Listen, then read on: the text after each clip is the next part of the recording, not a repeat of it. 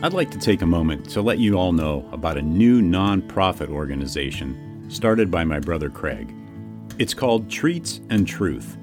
They fill oversized brown lunch bags with snack items, chips, crackers, popcorn, cookies, et cetera. Also, a bottle of water, toothbrush, toothpaste, sanitary wipes, and most importantly, a small gospel tract book of John. No cigar? I'll have to talk to him about that. The bags are then hand-delivered to the homeless and people in need in and around the Los Angeles area. Let's help get this ministry off the ground. They're a five oh one c three tax-exempt organization, so any and all donations are tax-deductible and greatly appreciated. Visit their website at treats and truth dot org. Check out the show notes for the link. Also, please follow them on Facebook and Instagram. Thank you.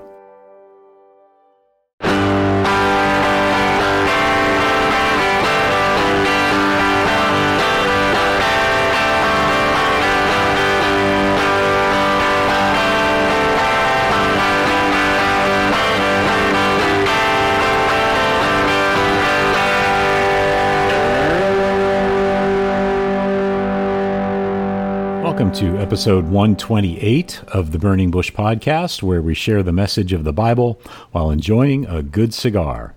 Hope you're doing well, and I'm glad you've joined me. And today we are beginning the New Testament book of Mark with commentary from the notes in the Charles Spurgeon Study Bible, and I'm smoking the Penn Standard Pennsylvania Broadleaf Box-Pressed Magnum fifty-four, six point five by fifty-four. So let's go to the field supply dot com website where I picked these up and uh, see what they have to say. Penn Standard is a gorgeous dark horse of a blend from Nicaragua that will captivate you the moment you lay eyes on it. Have a look at the luscious, dark, genuine Pennsylvania-grown broadleaf Maduro wrapper, an oily beauty with some nice modeling and tooth that will have you drooling. A preview of things to come. The binder is Habano Seed Esteli grown leaf. The multi-country fillers are a recipe of Habano Esteli and Habano Condega grown in the jet black volcanic soils of Nicaragua, together with Habano Copan from Honduras. On the opening, there's nice sweetness on the lips with a refined flavor that's smooth and almost chocolatey together with some spices, yet zero bite and no harshness.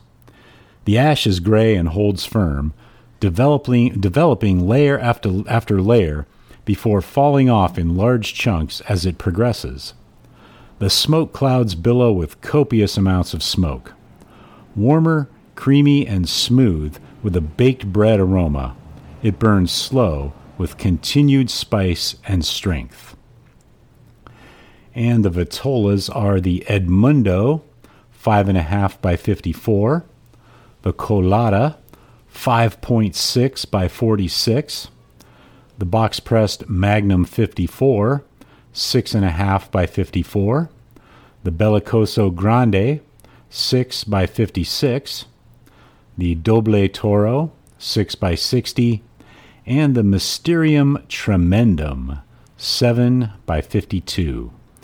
That is the Penn Standard Broadleaf Maduro.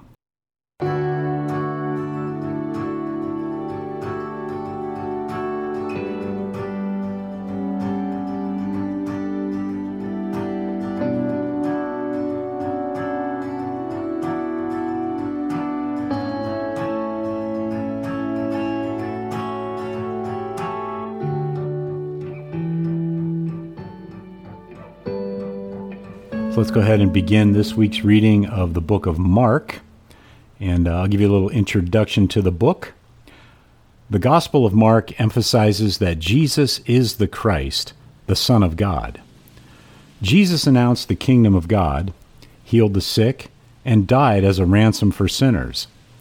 In addition to Jesus, Mark features three main groups of people: the disciples, the crowds, and the religious leaders, none of whom understood Jesus. When the time came for Jesus to go to the cross, the religious leaders arrested him, the disciples abandoned him, and the crowds jeered him. Only when he died alone on the cross did a Roman centurion recognize that he was the Son of God. Though the book is anonymous, tradition identifies John Mark, in Acts twelve, verse twelve, as the author. He may have based his gospel on Peter's preaching, writing sometime in the fifties or sixties A D. And Spurgeon says about the book of Mark, "In Mark's gospel, after Jesus endured the wilderness temptations, he commenced his ministry by announcing two leading commands, repent and believe the good news, Mark one, verse fifteen. This is the sum and substance of Jesus Christ's whole teaching, the Alpha and Omega of his entire ministry, and coming from the lips of such a one, at such a time, with such peculiar power, we are to give heed to his twofold command. To repent is more than a mere change of mind. There must be sorrow for sin and hatred of it in true repentance, for the repentance Jesus proclaimed was in keeping with the good news. Thus we have the second half of his command, believe the good news. The repentance we ought to proclaim is one connected with faith. Repentance and faith must be proclaimed together, for the repentance Jesus commanded is the result of faith. It is the repentance that ejects sin as an evil tenant and the faith that admits Christ to be the sole master of one's heart. This was Jesus' message, and it should be that of his followers." So with that introduction, let's get into chapter one of the book of Mark. I'm reading from the English Standard Version, the E S V, and verse one reads, "The beginning of the gospel of Jesus Christ, the Son of God. As it is written in Isaiah the prophet, Behold, I send my messenger before your face, who will prepare your way, the voice of one crying in the wilderness, Prepare the way of the Lord, make his paths straight." John appeared, baptizing in the wilderness and proclaiming a baptism of repentance for the forgiveness of sins. And all the country of Judea and all Jerusalem were going out to him and were being baptized by him in the river Jordan, confessing their sins. Now John was clothed with, clothed with camel's hair and wore a leather belt around his waist and ate locusts and wild honey. And he preached, saying, After me comes he who is mightier than I, the strap of whose sandals I am not worthy to stoop down and untie. I have baptized you with water, but he will baptize you with the Holy Spirit.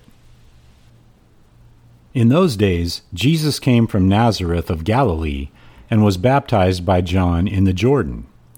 And when he came up out of the water, immediately he saw the heavens being torn open and the Spirit descending on him like a dove. And a voice came from heaven, You are my beloved Son, with you I am well pleased. The Spirit immediately drove him out into the wilderness, and he was in the wilderness forty days, being tempted by Satan, and he was with the wild animals, and the angels were ministering to him. Now after John was arrested, Jesus came into Galilee, proclaiming the gospel of God and saying, The time is fulfilled and the kingdom of God is at hand. Repent and believe in the gospel. And Spurgeon comments on verse fourteen, After John was arrested, Jesus went to Galilee proclaiming the good news. The loss of John was the means of bringing out Jesus. When one servant of God is laid aside, it is a call to the re- to the rest to be the more earnest. And back to Mark verse sixteen. Passing alongside the Sea of Galilee, he saw Simon and Andrew, the brother of Simon, casting a net into the sea, for they were fishermen. And Jesus said to them, Follow me, and I will make you become fishers of men. And Spurgeon comments on verse seventeen. I will make you fish for people. I have sometimes heard the comparison drawn as though believers had a hook and a line, which they do not.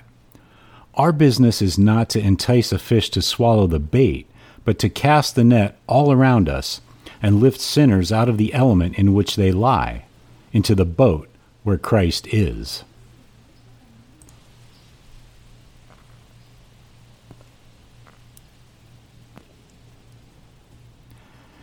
And continuing in Mark, verse eighteen, and immediately they left their nets and followed him.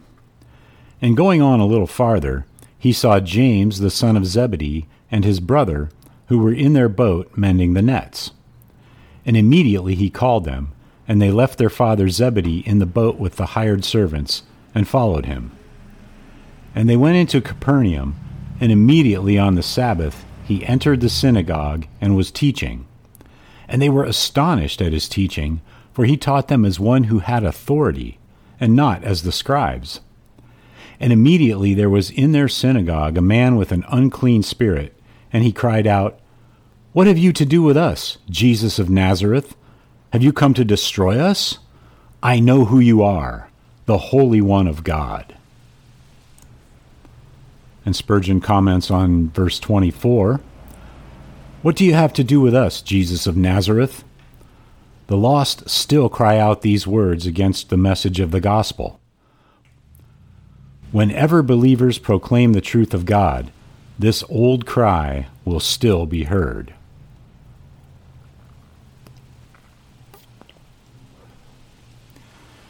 And back to Mark, verse twenty-five.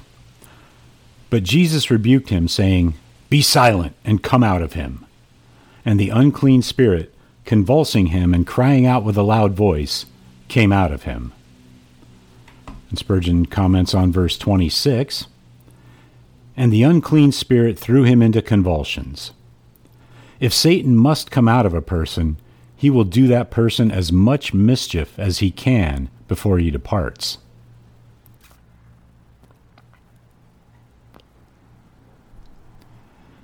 And back to Mark, verse twenty-seven. And they were all amazed, so that they questioned among themselves, saying, "Who is this? A new teaching with authority? He commands even the unclean spirits, and they obey him." And at once his fame spread everywhere throughout all the surrounding region of Galilee. And immediately he left the synagogue and entered the house of Simon and Andrew with James and John. And Spurgeon comments on verse twenty-nine, they went into Simon and Andrew's house. Jesus was a house-to-house missionary as well as an open-air preacher and a synagogue preacher.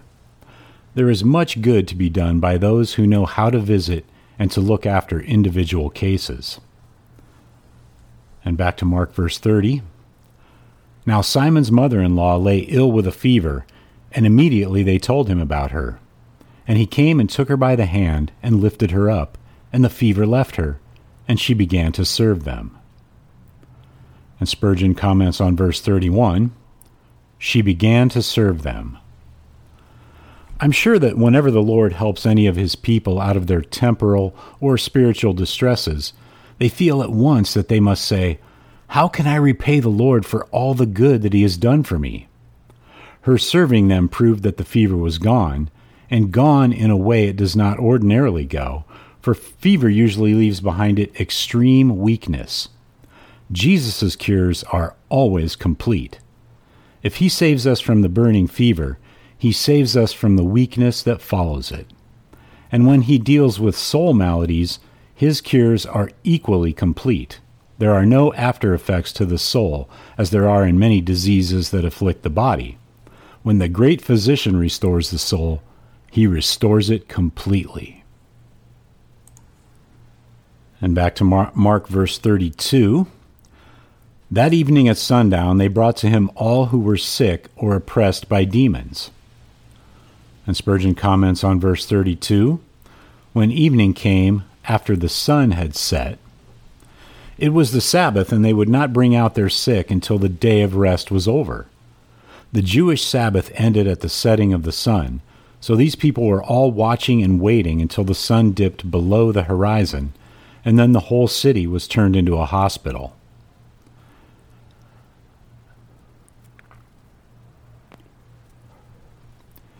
And back to Mark verse thirty-three. And the whole city was gathered together at the door, and he healed many who were sick with various diseases, and cast out many demons. And he would not permit the demons to speak, because they knew him. And rising very early in the morning, while it was still dark, he departed and went out to a desolate place, and there he prayed. And Spurgeon comments on verse thirty-five. Very early in the morning, while it was still dark, he got up, went out, and made his way to a deserted place, and there he was praying. Jesus' hard day's work probably ran on far into the night, verses thirty-two through thirty-four. Yet, very early in the morning, while it was still dark, Jesus was up at the sacred work of prayer. The more work we have to do with the people for God, the longer we ought to be at work with God for them. If we plead with people, we cannot hope to prevail unless we first plead with God. And inasmuch as our Lord had great success the day before, it teaches us that the greatest success does not release us from the necessity of still waiting on God in prayer.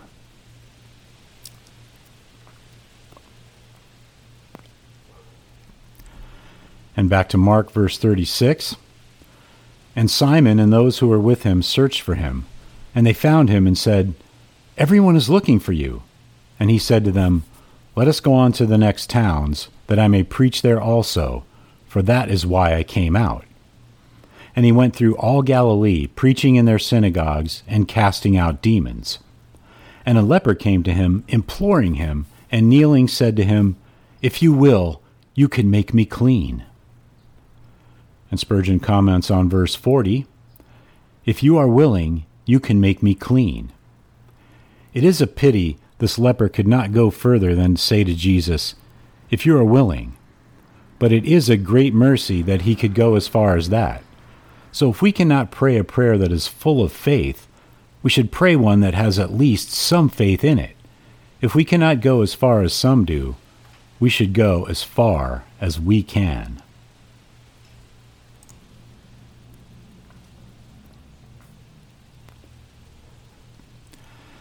And back to Mark verse forty-one. Moved with pity, he stretched out his hand and touched him and said to him, I will, be clean. And immediately the leprosy left him, and he was made clean. And Jesus sternly charged him and sent him away at once, and said to him, See that you say nothing to anyone, but go, show yourself to the priest, and offer for your cleansing what Moses commanded, for a proof to them. But he went out and began to talk freely about it and spread the news, so that Jesus could no longer openly enter a town, but was out in desolate places, and people were coming to him from every quarter. And Spurgeon comments on verses forty-four and forty-five. See that you say nothing to anyone. He went out and began to proclaim it widely and spread the news. This leper was disobedient to Christ. Perhaps we might think he was naturally and excusably so, but we must never make excuses for doing what Jesus tells us not to do. Our duty is not to judge whether such and such a course will be profitable or beneficial, but to consider whether such and such a course is in accordance with the word of the Lord. This man ought to have held his tongue, for Jesus had told him to do so. I have no doubt that he said within himself, The more I talk about this miracle, the more good I will do, and the more famous Jesus' name will become. But he had no business to think that. His business to, uh, was to obey Jesus' command. The result of his disobedience was that there were such crowds that Jesus could not work his miracles of healing. The disobedient man hindered Jesus' work. The best proof of our gratitude is to do exactly as Jesus bids us. And that's the end of today's reading in the book of Mark. Be sure to check out the show notes for links to the Charles Spurgeon Study Bible, as well as today's cigar. Also, Groundworks Ministries for daily Bible studies and devotionals. Treats and Truth Ministry, where you can get involved in helping to spread the gospel to and be a blessing to the homeless, and the Burning Bush Merchandise Store, where you can pick up some items to help spread the word about the show. And if you know anyone who needs to hear this, please let them know about the podcast and help share the message of the Bible, the hope we have in Yeshua Messiah, Jesus Christ. If you'd like to contact me, you can email me at steve at theburningbushpodcast.com, which is linked in the show notes as well. So until next time, have a great day, have a great cigar, and God bless.